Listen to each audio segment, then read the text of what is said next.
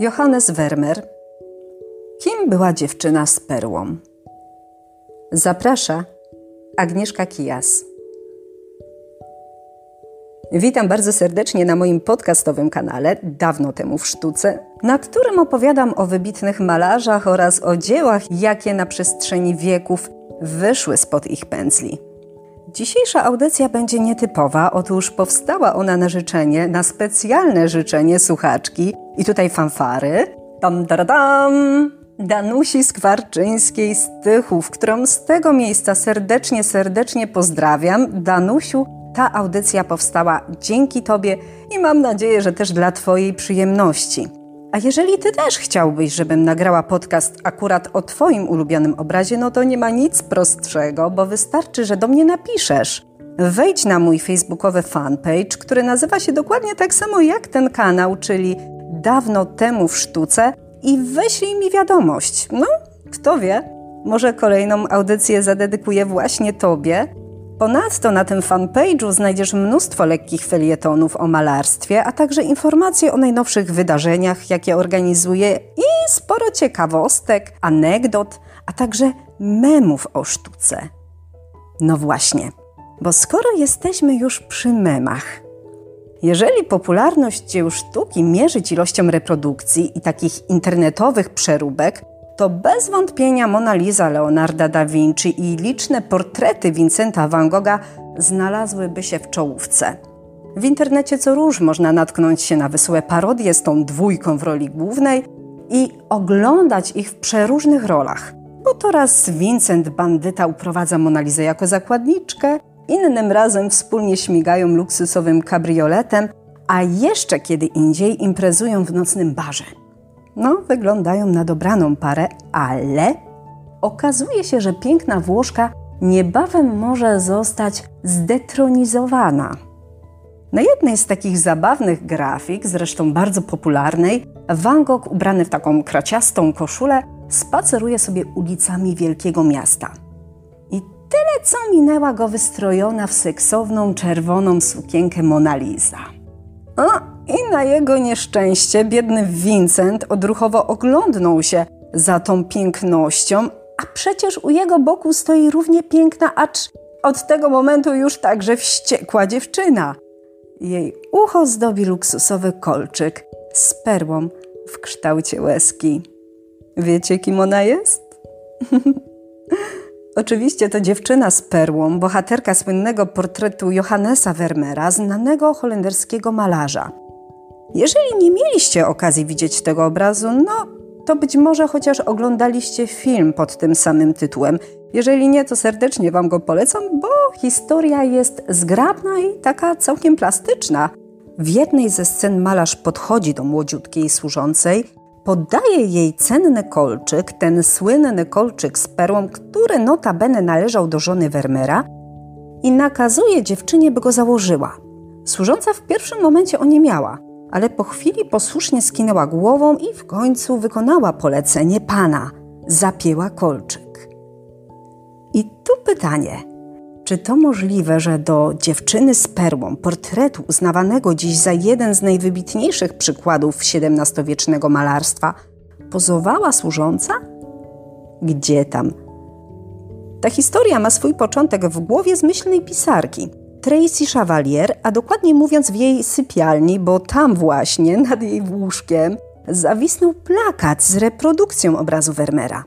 No, a jak już zawisnął, to zainspirował, bo pewnego ranka, kiedy pisarka leżała w łóżku i patrzyła na twarz dziewczyny z perłą, nagle naszła ją myśl. Co też Vermeer jej zrobił, że jednocześnie wygląda na szczęśliwą i smutną?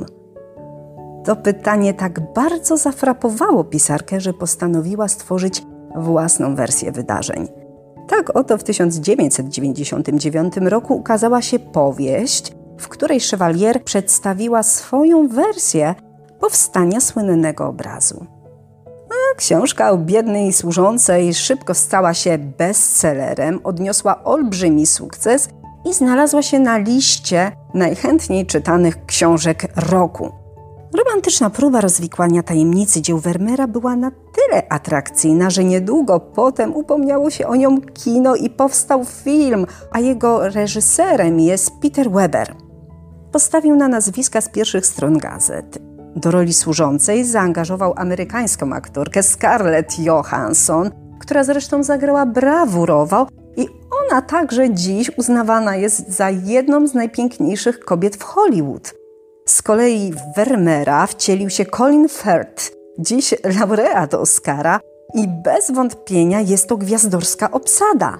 Ona oraz wartka narracja przełożyły się na popularność filmu i tym sposobem XVII-wieczny portret na powrót trafił do świadomości masowego widza. Kino ma taką moc. Ale choć historia, jaką opowiada nam film, jest fikcją, no to okazuje się, że może tkwić w niej małe ziarno prawdy. Bo kiedy prześledzicie sobie twórczość Vermeera, to łatwo można zauważyć, że artysta bardzo często przedstawiał na swoich obrazach kobiety w czasie wykonywania pospolitych czynności, takich jak choćby nalewanie mleka, albo dzierganie koronek, czy też otwieranie okna. Bohaterkami tych płócien są, jakby na to nie patrzeć, służące. Hmm? Kto wie? Może dziewczyna z perłą również pracowała u Vermeera, sprzątała jego pracownię albo prała jego brudną bieliznę. Niektóre źródła, i tu nie tylko chodzi mi o filmy, ale też takie poważne opracowania, podają, że malarz uważał tę służącą za swoją muzę.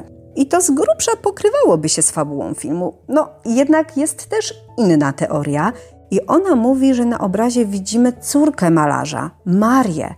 No tylko, że to też nie jest nic pewnego. Tak właściwie te wszystkie teorie to są tylko domniemania, domysły i nie ma żadnego potwierdzenia, które moglibyśmy uznać za pewnik. Tożsamość pięknej dziewczyny w dalszym ciągu pozostaje tajemnicą. Podobnie jest w wypadku innego arcydzieła, które już dzisiaj przywoływałam, w wypadku Monalizy, i to porównanie jest ze wszech miar uzasadnione.